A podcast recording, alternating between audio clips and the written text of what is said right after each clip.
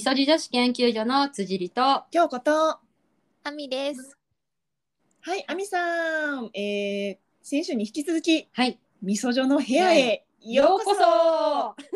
い、お邪魔しますお邪魔しに入ってきてくださいね。先週はね、あみさんの人となりというか、人生遍歴をね、赤裸々にお話していただきました。で、今週はそのあみさんの専門とされているヨガとアーユルヴェーダの話をしていただきたいと思います。はい。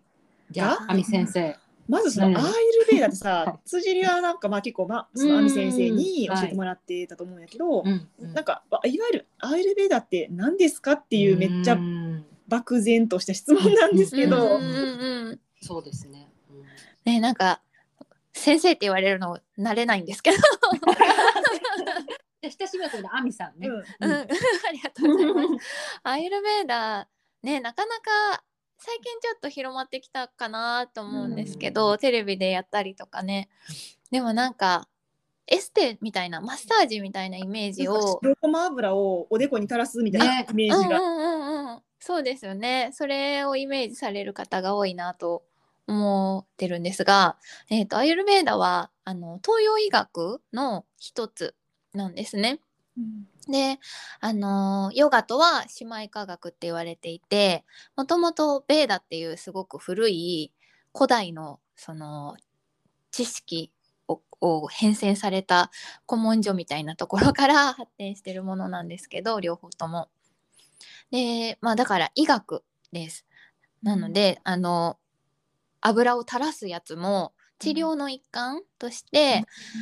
本場のそのホスピタルですね、アーユルヴェーダのドクターがいる病院では行われていたりするそうです。私もそういうところ行ったことがないので、ちょっとそうですということになっちゃうんで、言い方になっちゃうんですけど、で、まあなんか西洋医学が日本人は馴染みが強いのかなと思うんですけど、西洋医学と違うのは、病気になる前の不調の段階からもうちょっと病気っていう風に考えてしっかりケアをしていきましょうねっていう考えがあるっていうのと、あと西洋医学はその悪いところを取り除くみたいなアプローチの仕方が多いと思うんですが、東洋医学、全部そうですね。アーユルヴェーダも全体的、ホリスティックなバランスを見ながら全体を良くしていくっていうアプローチの仕方をしていくものです。で、私もそのアーユルヴェーダのドクターではないので、病気のこととかは正直見ることはできないですし、アドバイスとかもなかなかできないんですけど、この本当病気、いわゆる西洋医学で言われる病気ってなる前の段階ですね。不調の段階からケアしていくことができるので、理論を知っておくと自分でも日頃のケアですねができるようになっていきます。そういうのって一番必要じゃない？今の日本人にプチ不調抱えてる人多いやん。なんか病院行っても別にね、検査受けても別に大丈夫だよとか、何もなくでもなんか体だるいしとかね、とかって人多いですよね。それをね、そのアーユルヴェーダ学んでセルフケアできたら素晴らしいやんの。すごいし。それなんかインドとかスリランカのイメージなんですけど、発祥はこのあたりですか？まさにおっしゃった通り、インド、スリランカ、南インド、スリランカのあたりって言われていますね。なんかね、東洋医学なんかっていうと針とか、なんか中国4000年の歴史っていうイメージですけど。まあなんか似てるんで、なんかなんだろう、それとはまだ別って感じなんですかね。そうですね。それは中医学になりますよね。なるほど。だから別の学問なんですけど、多分アーユルヴェーダが一番古いって言われていて、ちょっとこう中医学とか、あとチベットとか。ウナニ医学とか、なんかそういうところにも影響を及ぼしてるっていうのを聞いたことがあります。じゃあ、アーユルヴェーダってその何ですか、そのイメージ的にその食事と運動と、まあ、その瞑想みたいなところ、心であるとは思うんですけど、ヨガはアイルベーダの中に含まれるみたいな感じなんですか？どっちがどっちに含まれるというわけではなくて独立して存在してるんですけど、まあ、本当に同じところから生まれたというか、だからすごく密接な感じがありますね。なるほどね。そういやめっちゃ 初心者な質問なんですけど、ヨガってストレッチとどう違うのかなとかあるんですけど、筋トレした方がいいのかなとか、ヨガよりも、そうですよね。なんか本当ヨガもそれこそ、ポーズを取ることがヨガだと思われていると思うんですけど、一般的には、ヨガの土台は哲学にあって、その哲学の中で心身をこうちゃんと整えることが大切だから、ポーズを取ること、アーサナっていうんですけど、アーサナもしましょうねって言われているので、いわゆるみんながヨガって言って思い浮かべるヨガは本当ヨガの中の超一部っていう感じにはなります。なるほど。で、そのなんだろう、ヨガの哲学の最終目標っていうのは悟りを開くことなので、その悟りを開くためには体が整ってないと開けないから、体を整えるためのアーサナっていう位置づけですね。なるほどね。じゃあまあ運動大事だよっていう感じなんですかね。ざっくり言ったらそうです。でもアーサナを取る時のポイントもあって、まず一番よく言われるのは多分ヨガのレッスンとかでも呼吸、言われますね、呼吸を、すごく深くしっかりしましょうねっていうのを言われると思うんですけど、あれも、ヨガ呼吸法もいろいろあるんですが、アーサナを取る時も呼吸をすることで生命エネルギー、この自分の中に宿っているエネルギーをしっかり循環させて、その循環が行われることでより整っていくというか、そういう効果を狙っているって言っていいのかな。なんかそうですね。そこはすごく大切にしているところだったりします。あとは、目線ですね。目線を一点に定めて、一点を見つめて、ポーズ取ってくださいってレッスンによっては言われると思うんですけど、それもすごく大切なことで、意識を自分で制御する。目線が私たち結構普段こうキョロキョロしがちなんですよ、実は。でもそれを自分の体を制御するっていう意味合いで、すごく目線をコントロールすることも大事だったりもします。初めて聞きました。私、アミさんのね、その講座でヨガを受けた時に、結構深い部分まで教えてもらったところがあって、でそこで結構、学んだっていうか気づいたことがあって、まずその今までのヨガって私が体験したものはが取れることがなんかすごい素晴らしいとか、結構難しいああいうポーズとか、できる人がなんかいいとかっていうふうに思ってたし、自分もそういうふうにできたらいいなって思ってたんですけど、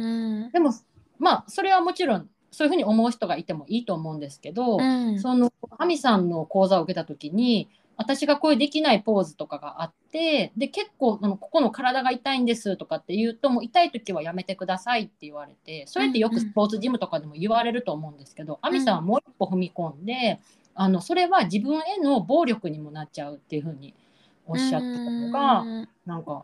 と思って、でその講座の講義でそのヨガ哲学っていうものを教えてもらって、ヨガ哲学の中でそういう非暴力の精神、っていうところで、なんかイメージって暴力ってこう人に暴力を振るわないとかっていうのは誰しもが持ってるものだと思うんですけど、自分に対してもそういうきついポーズをするとか、きつい言葉をかけるっていうのも一種の暴力なんだよって教えてもらったのが結構衝撃的で、なんか思ってたそのヨガっていうなんか概念をガラッと変えてもらったのは亜美さんだったんですよね。あ、嬉しいです、そう言っていただけると。今ここに集中するとかっていうことも結構亜美さんの講座で教えてもらって、ヨガの時もそうやったんですよね、うんうん、呼吸に今集中するとか、ポーズしてて、あ、ここの体が気持ちいいとか、あ、ここが痛いとか、うん、っていうのも今思うと、あ、今ここに集中するっていう一つやったんやなって、なんか繋がりました。確かに、なんか普段さ、あつりこれやってあれやって、何時までにこれやってしてできて、そんな感じですもんね、思考回路として。今ここに集中するってすごい難しい。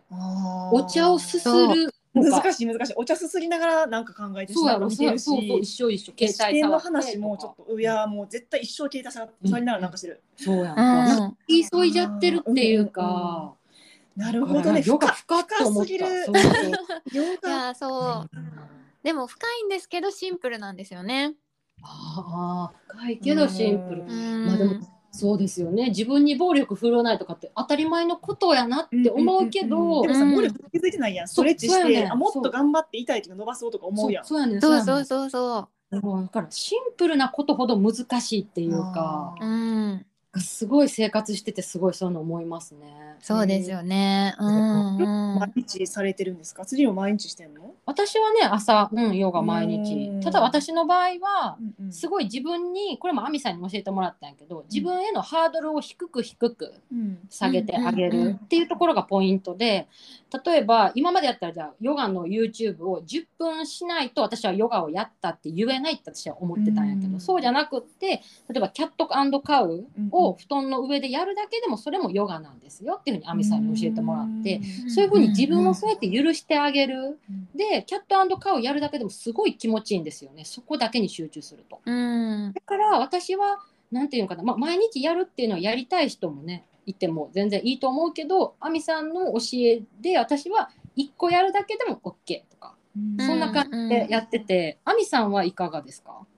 そうですね、私もその基本的にはその辺は大事にしてる。その日の自分の体調とかもあるし、気持ちもありますよね。やりたくない日ありますね。まあなんかね、やりたくない時こそやった方がいいっていうの分かるけど、もう今日はちょっとどうしても体を動かせないなっていう時はやらない日もあります。なんか本当に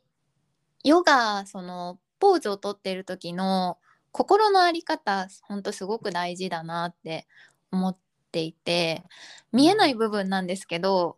その心の在り方がどうあるかで、それがヨガなのかヨガじゃないのかっていうのが決まるというか、ような気がしています。そうなんや。なるほどね。じゃあ何、普段何も考えずに YouTube 見ながらヨガやってた私みたいなタイプはどうしたらいいってこと？曲いや別にそれは京子ちゃんがね、心地いいとかでも全然いいってことね。でもできれば目線は、覚えてるやつやったら一点を見た方がいいし、そうですね、呼吸と目線は意識していただくと、またちょっと変わると思います、ヨガしてる時の感覚が。あとなんか前京子ちゃんもなんか、今日なんかやっぱ忙しいと呼吸浅いわとかって言ってたと思うけど、多分ヨガの中でも知らず知らずであるんじゃないかな。毎日してても今日は浅いなとか、なんかそういうのに集中するとか意識を向けるっていうのもありですかね、呼吸に。そうですね、それも大事なポイントだなと思います。毎日同じアーサナやってると本当にそれこそその日の状態が分かるので、自分への気づきっていうのが毎日毎日得られるようになるっていう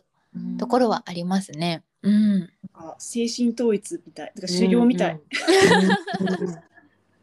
なんかね、ついつい日本ではなんかダイエットとか、ホットヨガがないんじゃない？日本は。なんか結構爆発的にヒットしたってのもあるんかな。汗かくのも気持ちよかったし。まあ確かに気持ちいいよね。そうですね。ヨガの本質としてはまあちょっとね違うところにあるよっていうことですかね。そうですね。もうでも本当になんか、その難しいですけど自由さみたいなのもある種大事にしているところはあると思うので、ヨガ哲学でなんかこうやっていろんなヨガが生まれていくことも許容してくれるものというか、なんかヨガってそれぐらい懐の大きなものでもあるのかなって個人的には思ったりもします。うん、もう本当にね伝統的なそれこそ修行みたいなヨガをされてる方からしたらそれはヨガじゃないって言われるかもしれないんですけど、うんうん、でもねなんか健康に一役買っていたらそれでいいのかなって思ったりはしますね。そうですね。へえ、うん、あとはなんかヨガとかあとアーユルヴェーダって聞くと、うんまあ、食事のこともちょっと、うんうんうん、結構ベジタリアン的なのかなって思ってて、で辻りも結構さ、まあ、菜食に切り替えてったやん、うん、この食べ方でやってから、うんうんうん、その辺ってどういう感じなんですか？そうですね、まあ、なんか本当に突き詰めればそれこそヨガ哲学でさっきの非暴力の話もありましたけど、動物を殺傷しないっていうこともヨガ哲学の中では言われていたりもしますし、あとアーユルヴェーダの理論の中ではお肉っていうのは、まあ、その死んでますよね。死んでるから死のエネルギーを持っているっていう風に考えられたりもしていて、死んだエネルギーってやっぱりこう暗闇だったりすごく重くて暗いこもってるみたいな、うん、そういうあんまりこう良くないエネルギーなので、まあそれを取り入れるってことは自分の中にそういうエネルギーが入ってくるよねっていう考え方もありますね、うんうん、だからエネルギーか、うんうん、そういうところでちょっとこうベジタリアンになっていく人も多いのかなとは思います、うん、でも全然お肉食べてる方も、うん、いらっしゃいますしね、うん、その辺は本当個人のチョイスというか、自分がどうしたいかにそれこそ向き合うことが一番大事だと思うので、まあね、完全にアーユルヴェーダ哲学に全部生活に取り入れるっていうのは今現代の日本ではそうですけど、ちょっとね、なんかねいいとこ取りじゃないけどするのは良さそうな、うんうんね、うん、そうそう、本当になんか私もツールの一つだと思ってるので、うん、知ってることで心地よくなることが、できればいいなっていう感じで、うんうん、それに縛られてしまうと逆にそれなんだろう、執着すると毒になるっていうふうに思ってるんですけど、本当に悪いものになってしまうから、せっかくいいものだからいいものとして取り入れたいじゃないですか。だからその辺は結構気をつけたりはしてますね。でプログラムのその参加してくださる方にもすごいなんて言うんですか、参加したからには劇的に変わりたいみたいな感じではなくって、うん、穏やかに緩やかに変容をしていくことが大切ですよっていうのは伝えるように心がけています。なんか一個聞きたいのが、アーユルヴェーダで特に大事にしていることってありますか？アーユルヴェーダで私が、でも、はい、なんだろう、なんかその、まあ、今言ったことになっちゃうんですけど、やっぱりなんていうかな、それに縛られないというか、自分がどうしたいか、アーユルヴェーダとヨガっていうものを私は、まあ、伝えてはいるんですけど、世の中それだけじゃないから、なんかそれに染まりすぎたくもないなって思っている自分もいて、うん、なんか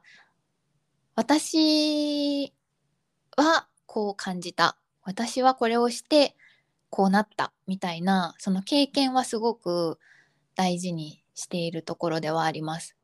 もちろんなんか理論があって、うん、その理論通りに行くこともあれば、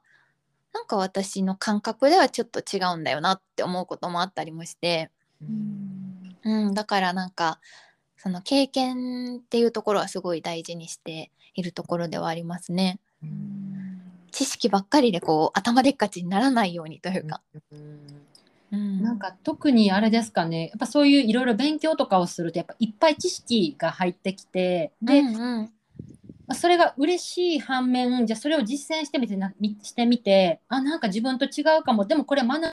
からちゃんとしなくちゃっていう風に逆に自分で自分を縛っちゃったりとかして、健康になりたいと思って始めたのに実はそれが自分への不健康への道になっちゃったりとかするのかなっていう風に思ったので、やっぱり自分が心地いいかとか、そういう気持ちも大事にしながら、じゃあその中で学んだことをどうやって生かしていこうっていう方がなんかヘルシーっていうか、なんでヘルシーって健康的になんか継続的にできるのかなって思ったんですけど、そこら辺が亜美さんのその講座を始められたなんかきっかけとかにもなるのかなって勝手に考えてたんですけど。あ、そうですね。講座の話とか、なんかどんな講座だったのかっていうところもちょっと聞きたいです。そもそもなんか、アイルベーダ講座ってどんなことを学べるのかなとか、どんなことやってるのかなっていうの興味あります。そう、最初は本当にそれこそアイルベーダって何みたいなところを、基礎的なところを伝えるみたいなのをやってたんですけど、本当になんか座学だけだと結局実践に移せないというか、なんかなるほどね、だから私そうだったんだみたいな気づきは持ってもらえたりしたんですけど、じゃあそっからどうするかみたいな、その先になかなかいけないなっていうのを正直感じたりしてて、なのでそうですね、プログラムの中では学びながら実践をしながら、ご自身がじゃあどう感じたか、自分に取り入れたいか取り入れたくないか選ぶっていう、その本当にアクションに移すところまでをこうトータルパッケージでやりたいなと思ってプログラムを最初始めましたね。で、そのプログラムの中ではアユルベーダとヨガ哲学の講義、その知識の部分を補うことと、あとはヨガのレッスンですね。まあすごく簡単なんですけど、そのヨガのポーズを取ることだけに重きを置くんじゃなくて、自分の体を知るとか、なんでこれをやるのかみたいなところまで知ってもらえるようなレッスンを心がけてたんですけど、そういうのと、あとは、ご自身で生活のスタイルですね、生活習慣を、習慣改善プログラムだったので、その生活習慣を変える目標っていうのを立てていただいて、それをこう確認していく、どうでしたかみたいな確認をしながら進んでいくっていうセッションをマンツーマンでやるっていう内容でプログラムはしていたんですけど、なんか本当に私も試行錯誤しながらだったので、辻里さんが参加してくださった回はなんですけど、本当になんか皆さん知識も受け取ってくださるし、それを取り入れて実践もしてくださるから変化がすごくて、しかもそれもなんか劇的な無理やりの変化ではなくって、私がこう思い描いていたというか、こうあってほしいなって思っていた穏やかな変容を遂げてくださって、なんかすごく良かった、いいプログラムになったなと思ってました。その受講生さんは、どういう人が多くて、どういう悩みを持った方が多いんですか？そうですね、なんか私がやってるから多分私に似てる人が来てくれるなっていうのは一つ思ったりもするんですけど、あとなんか昔の自分ですよね。やっぱりこう漠然とした不安を抱えながら仕事にこう一生懸命頑張っているみたいな方、も多いかなって思います。そうですね。辻里は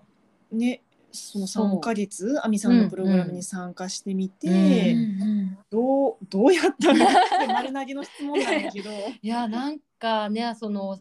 先週の回でも冒頭でもお話ししたんやけど、本当に今回この講座を受けて、本当に私の中でも大きくいろいろ変わって、でそもそも私がこの講座を受けた時っていうのは、私ちょっとね今年結構体と心を結構崩してしまって、具体的なその症状というと、まず、頭痛とめまいと、頭痛めまいで、頭痛からくる嘔吐で、食べてないのにこの嘔吐するって結構しんどくって、胃液が出ちゃう感じで、やっぱり体がこうやって整わないと、やっぱり思考もすごい、私ただでさえスローやのにさらにスローみたいなっていうのとかで全然頭も回らへんし、で今思うとちょっとおかしかったのが、本当にもう片頭痛が日常化しちゃって、週 2,3 回は鎮痛剤を飲みながらなんか出かけるみたいなのがもう当たり前になってて、今思うとね、私なんでそんなことしてたんやろうと思うんやけど、やっぱり仕事がとか、なんか約束がとかっていうので、でも薬さえ飲めば大丈夫やからみたいな感じで無理やり言ってたんやけど、でもやっぱりそれって一時的なものなんですよね、よく言って栄養医学の局所的なアプローチ、でもやっぱりもうそれでだんだんしんどくなっちゃってっていう時に、亜美さんの講座をインスタでね、四隅大輔さんを通じて知って、私はもう本当に藁をもすがる思いで亜美さんの講座に参加して、それまでもさ、そういうの興味あったん？アイルベイダーとか。あったあった。やし本とか読んでたりもしてたんやけど、さっき亜美さんがおっしゃったように、やっぱり本とか読んで自分のその後でその動作バランスっていうのも教えてもらいたいんですけど、そう自分の体質とかをじゃあ知りました。じゃあそれをどうやって生かすのかっていろいろ本に書かれてても、なんかみたいな、分かるようで分からんみたいなっていうのはあったので、本当に素人の知識っていうのはありました。で、講座を受けた時は私本当にもう体が本当ヘトヘトでね、なんか毎月さPMS ひどかったもんな。そうで、正直京子ちゃんとの収録の時も今日しんどいから無理とかな、当日に言われたりとかな。で、もう今年の前半はほとんど京子ちゃんに編集をねしてもらってたりとかして、たくさん迷惑をかけてっていう感じの状態で講座を受講したって感じです。だから私の場合は本当体がしんどくて、でも亜美さんの講座を受けて実は心がこんなに疲弊してたんやっていうのに気づかへんかって、そういうのって忙しいとっていうの気づきで、なので、どういうふうにね私が変わっていったかとか、そういう受講生さんが変わっていったかっていうお話とかをちょっとねここからしていきたいんやけど、さっき言ったそのじゃあああいう動作っていうものの説明をしてもらってからの方がいいかなと思ったんですけど、いかがですか？はい、動作ですね。もうなんかそのアーユルヴェーダの概念で、大切にされてるものなんですけど、アーユルヴェーダでは全てのもの、人も自然も、5つの5元素から成り立っているって考えています。で、それが空、風、火、水、地の5つですね。で、この5つから成り立つのが3つの動作で、空と風から成り立つのがバータ、火と水から成り立つのがピッタ、水と土ですねから成り立つのがカパって言われていて、で、全ての人がこの3つの動作を持っているんですよ。で、その同社の割合、持っている3つの割合によって、その人の、体の感じ、体の特徴とか、あと性格とかもですね、決まってくるっていう風に言われています。で、ざっと言うと、バータの人はすごく好奇心が旺盛で、フットワークが軽くて、動きがこう結構軽やかな人。で、ピッタの人は知性がこうあって、頭がいい人ですね。で、カパの人は、穏やかで慈愛に満ちた人っていうのが、ざっくり3パターンになってます。で、それぞれ、いい悪いとかじゃなくて特徴として持っているんですけど、この動作が乱れてしまうっていうのが、うん、まあその過剰になってしまうっていうことなんですけど、なんて言えばいいかな、自分の持っている割合、ベストな割合よりも多くなってしまった時に不調が現れてきます。でバータが増えてしまった時っていうのは、過去の私そうだったんですけど、漠然とした不安感、空虚感みたいなのに苛まれてしまったりとか、物忘れが激しくなったり、落ち着きがなくなったりっていうのがあります。でピッタが過剰になると、一番多いのはイライラしやすい、怒りっぽくなるっていうことですね。あとは人にも自分にも厳しくなりすぎちゃったりとか、あと肌の湿疹とかですね、そういうの出やすくなったりっていうのがあります。あと下痢とかもそうか、特徴的ですね。でカパが乱れる、過剰になると、重い感じになっちゃうので、すごく落ち込みやすくなったり、引きこもりがちになったり、人とこうあんまり接したくないみたいな感じになっちゃったり、あとこれも昔の私そうだったんですけど、蓄膿症とか喘息もカパ性の、病気って言われています、うん、っていうのが同社ですね、うんうん、ざっくりですけど。自分の同社はどうやって知るんでしょうか？自分の同社はどうやってわかるんでしょうか？あ、それは、自分がこう幼少期を思い出していただいて、自分のその容姿がどうだったかとか、性格がどうだったかっていうのをチェックしていくんですね、うん、でそれで一番こう当てはまるものが多かった同社が、一番多く持っている自分らしくいられるための同社みたいな感じで、うん、ネットとかにありますよねきっと、うんうんうん、あります。簡易的なものだったら、じゃあその動作は生まれ持ったもので一生変わらないんですか？あ、これがですね、変わってしまうんですよ。で、その、まあ、変わっていくものなので、乱れていってしまって、なんていうかな、その自分が得意だと思ってたものが実はそうではなかったとかもあると思います。後天的に身につけたその頭の良さだったりとか、行動力だったりとか、優しさだったりとかが出てきたりするので、だからなんか今の同社はこれが一番多いけど、昔のこと考えたら実は一番これ少なかったんだとか、そういうのもあったりするみたいですね。あ、それですね。その自分は、まあ、私は今カパだけど、あ、昔同士だったなとか。できればその生まれ持った同社で生きる方が自分らしく生きられるので、幼少期の時を思い出して診断する、そうそうそう、うんうん、一番ピュアだった時ってことですかね。まあ、生まれたてがまあピュアだと仮定するならばですけど、そうですね、いいっていうことだから、そういう生き方を目指した方が生きやすいよってことですかね。うん、いろんなその外的要因、まあなんかこう、鎧をこうどんどん着ていくみたいなところを想像してもらったら、それがない状態が一番自分らしい状態なので、なんていうかな、そのベーダー、ヨガとかアーユルヴェーダの世界では、自分一人一人みんな使命を持って生まれてきてるので、うん、それがその自分らしさを発揮することで使命が果たせていくんですね、うん、でその使命を果たすことが幸せであるって考えられているので、うん、その自分らしさを取り戻すっていうのがすごく大事なことと私も思っています、うん、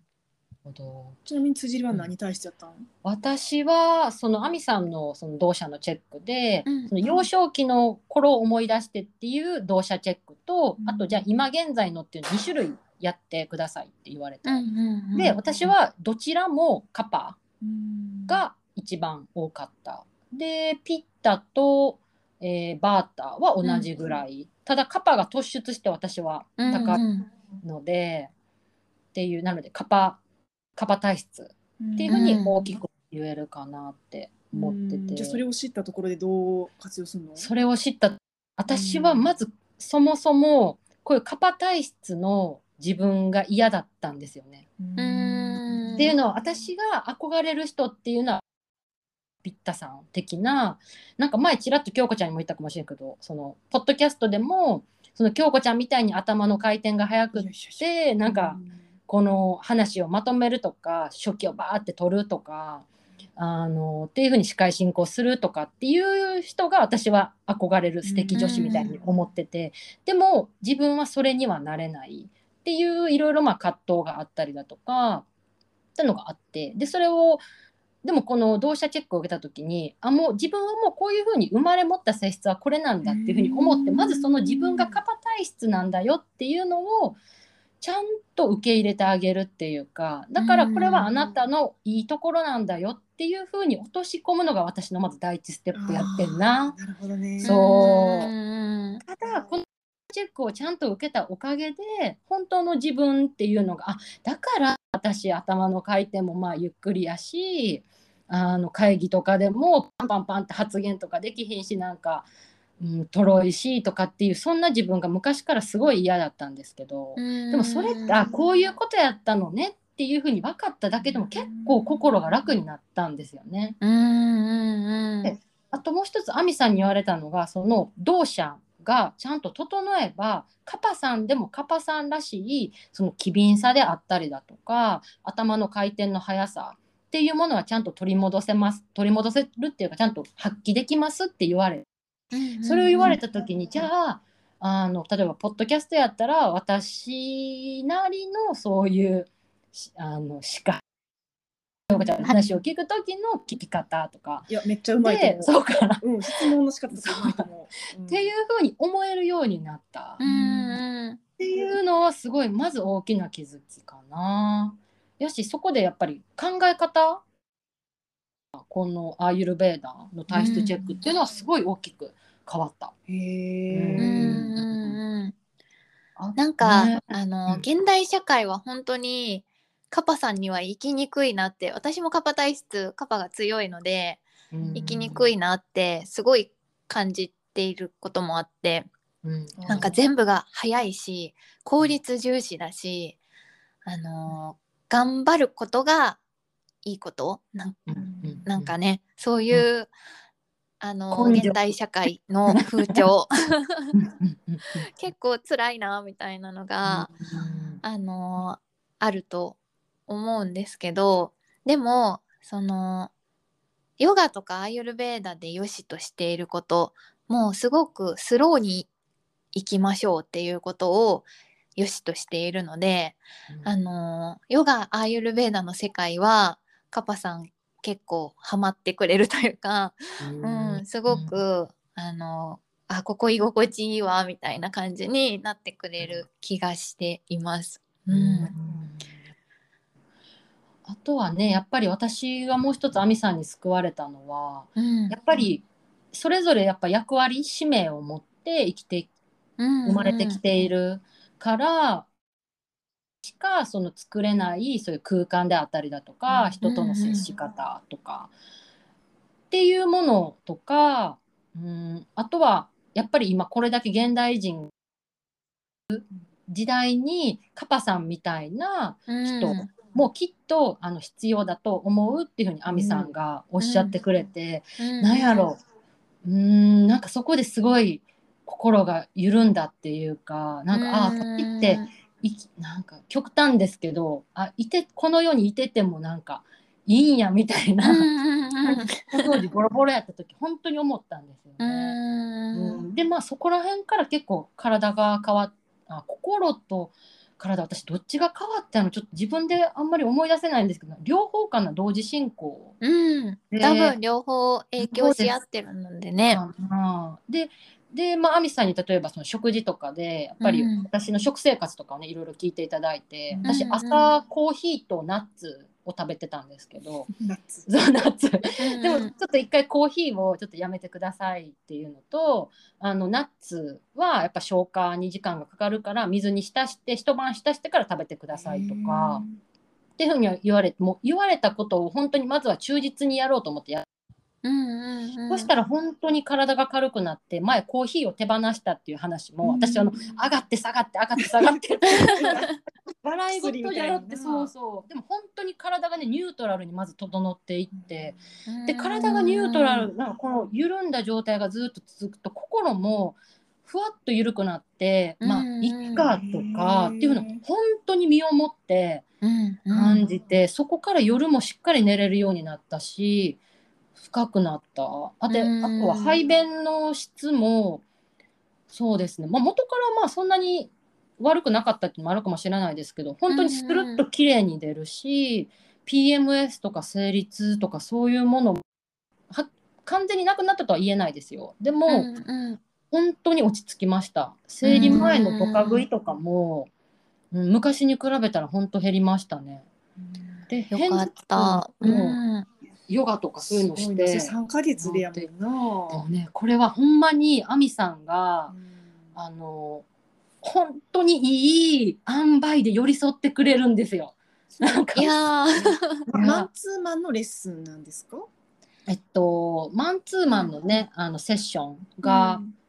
あって、週 1？ 2 週間に1回2週間に1回やってましたね。でもその間、そのジャーナル日記をつけて生活習慣とかを亜美さんも、オンラインで見てくださってるって感じ。そうそう、だから食べた、人によってもそれどういう日記のつけ方をねするとか違うんですけど、そうですね、じゃあ2週間に1回オンラインでマンツーマンでセッションして、普段はそのジャーナルとか、そうそうで、Facebook のクローズのコミュニティがあるので、そこでちょっと相談したりとか、あとは同じセッションを受けている方たちとお話をしたりとか、そういう横のつながりもあるんや。そうそうそう、そう、その横のつながりもね、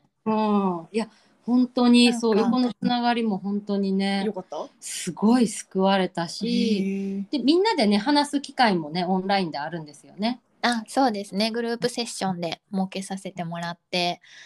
なんかねやっぱりそれなりにしんどいじゃないですか、生活習慣変えるのそれをお互いこう励まし合うじゃないですけど、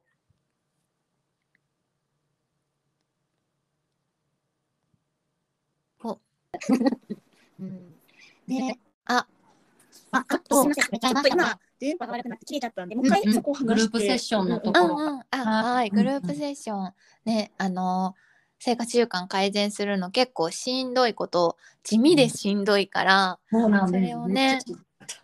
お互いこう励まし合うっていうのもすごく大事だし、頑張ってる、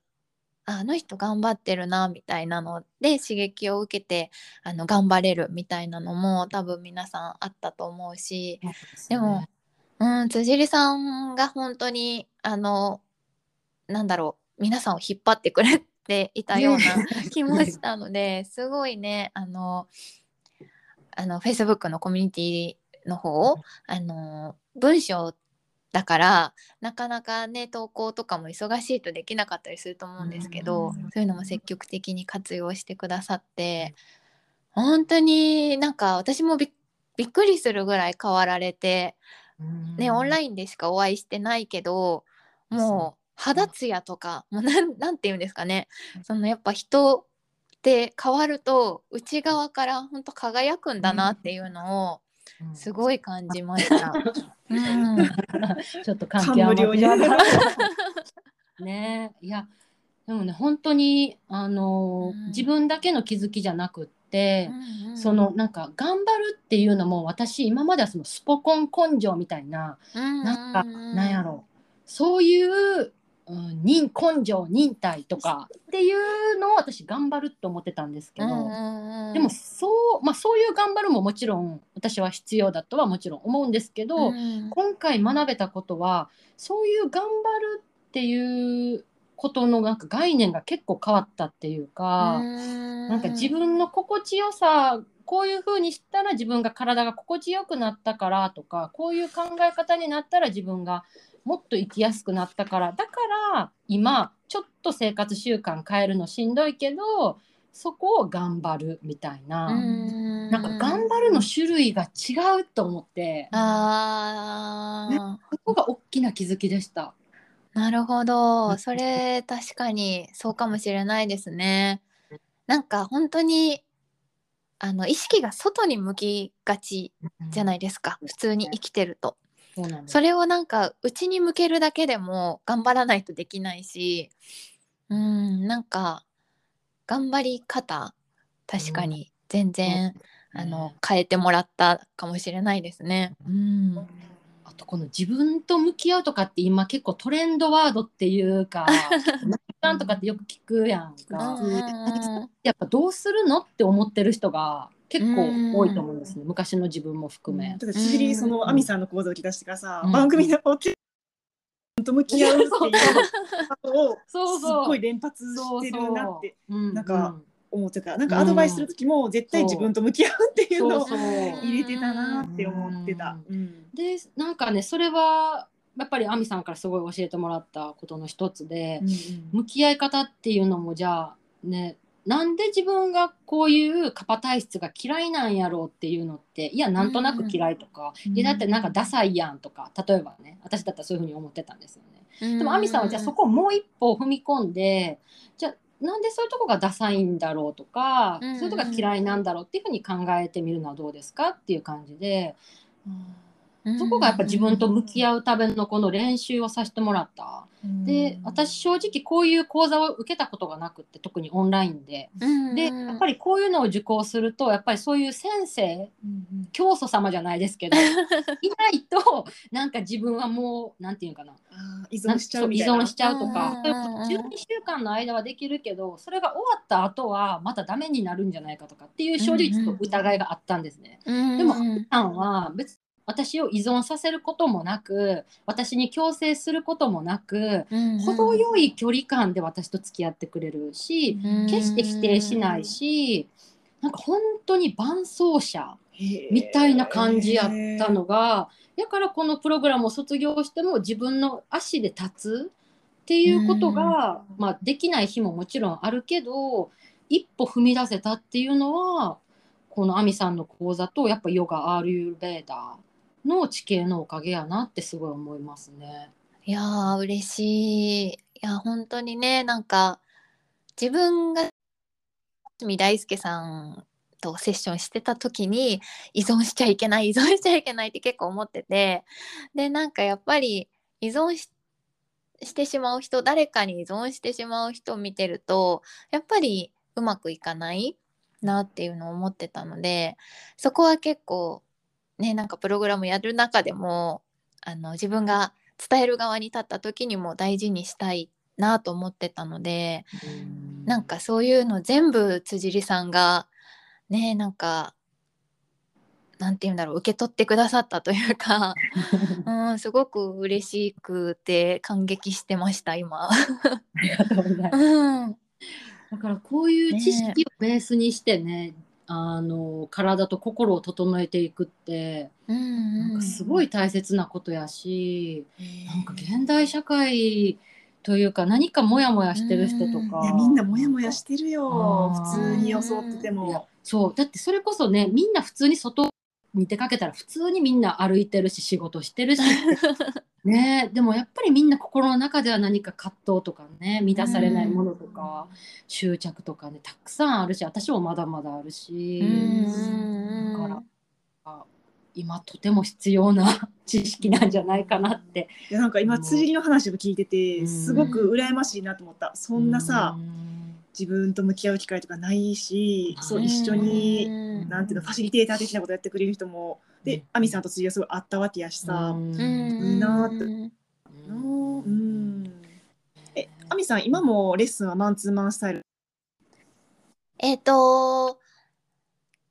レッスンプログラムはまた1月このすぐ直後ですね、18日からスタートする辻さんが受けてくださったやつをちょっとバージョンアップしたやつをまた始めるんですけど、それ以外にも単発でセッション、整えセッションがあるんですね。やったり、あとは無料のコミュニティをインスタグラムで作っていて、そこで目標の宣言、1週間今週こうしますみたいな宣言を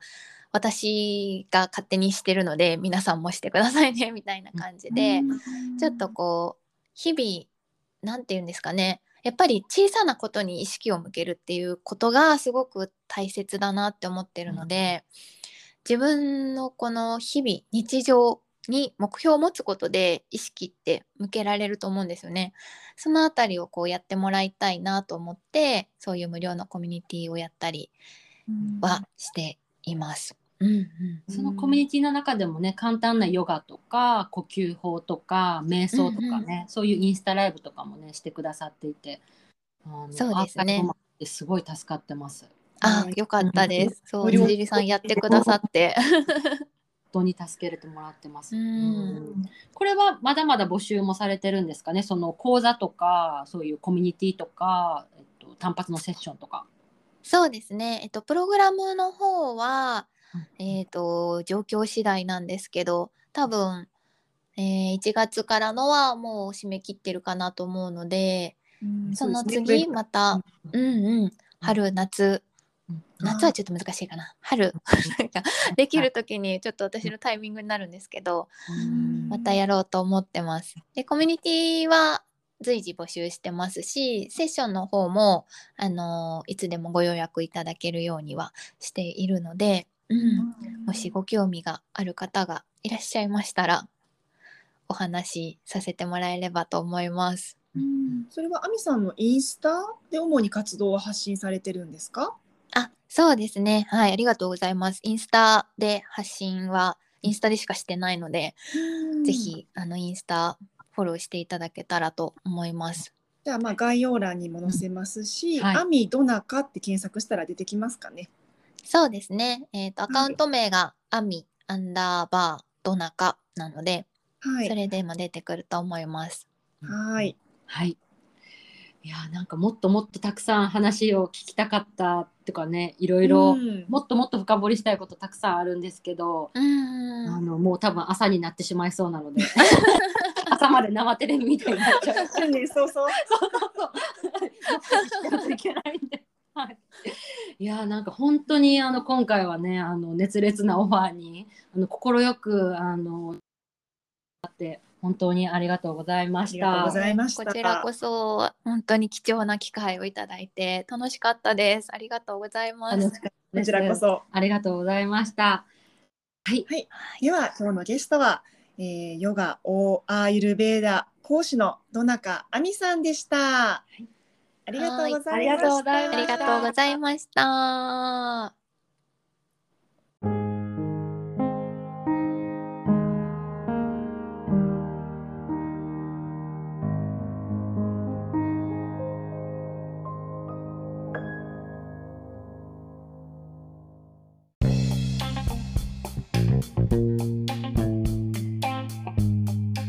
突然ですが、ここでお知らせです。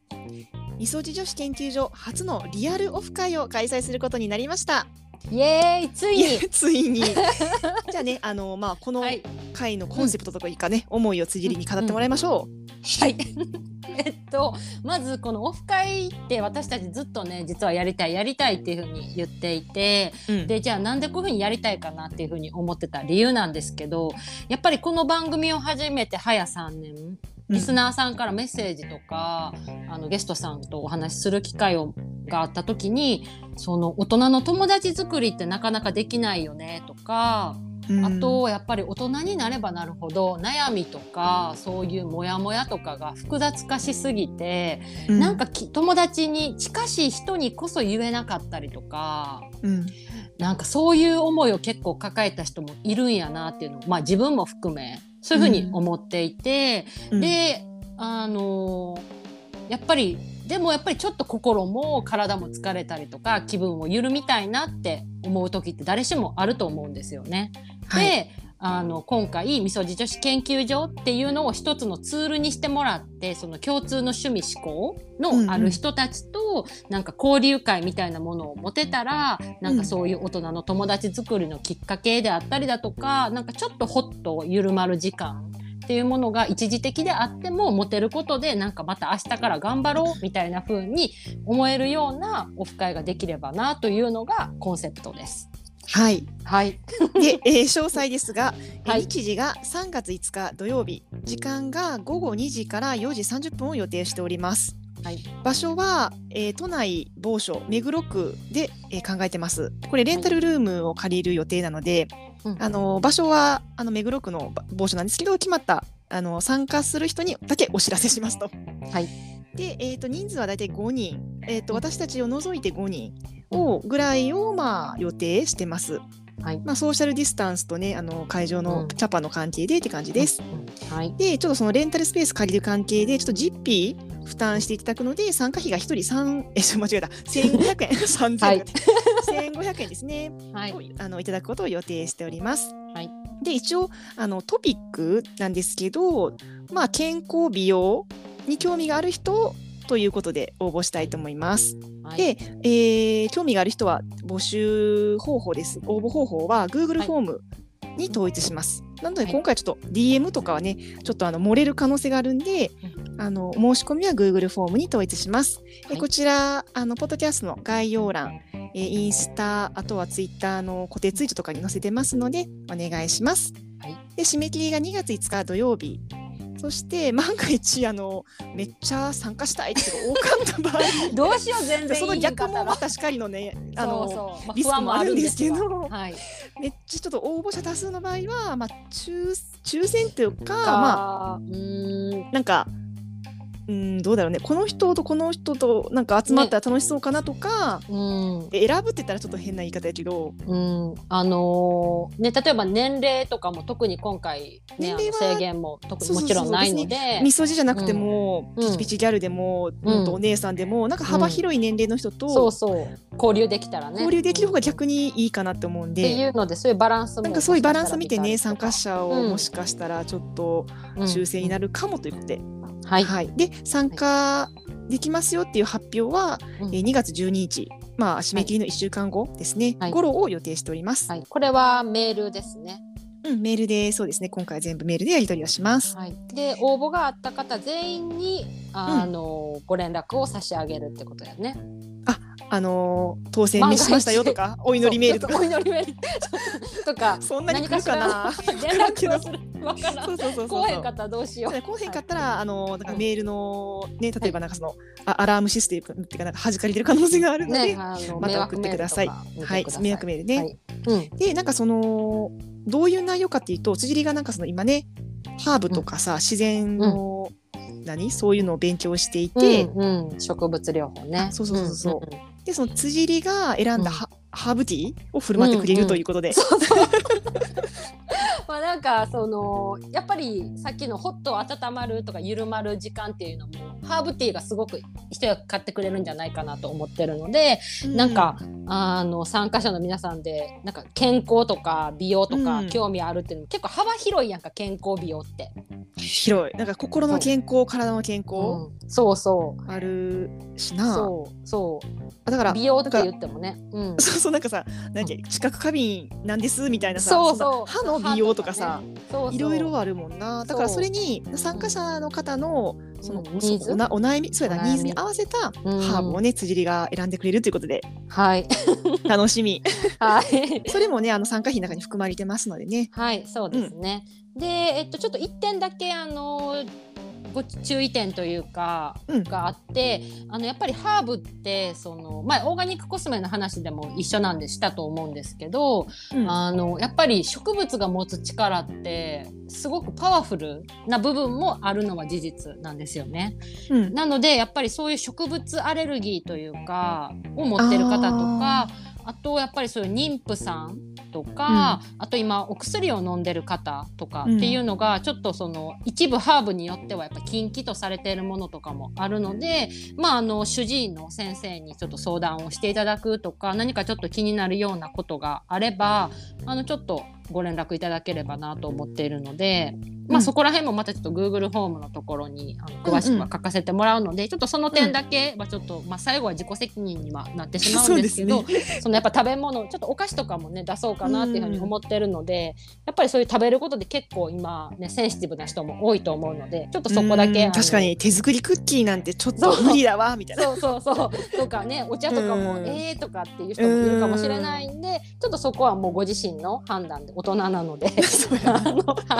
こだけお願いしますはい、はいうん、また詳しいこれぐらい今回は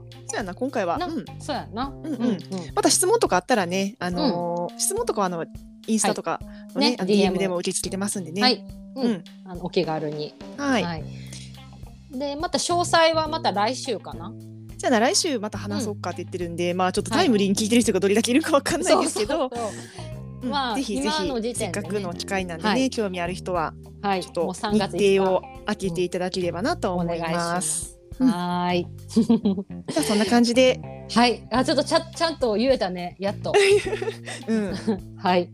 なので反応お待ちしてますはいお待ちしてますはい。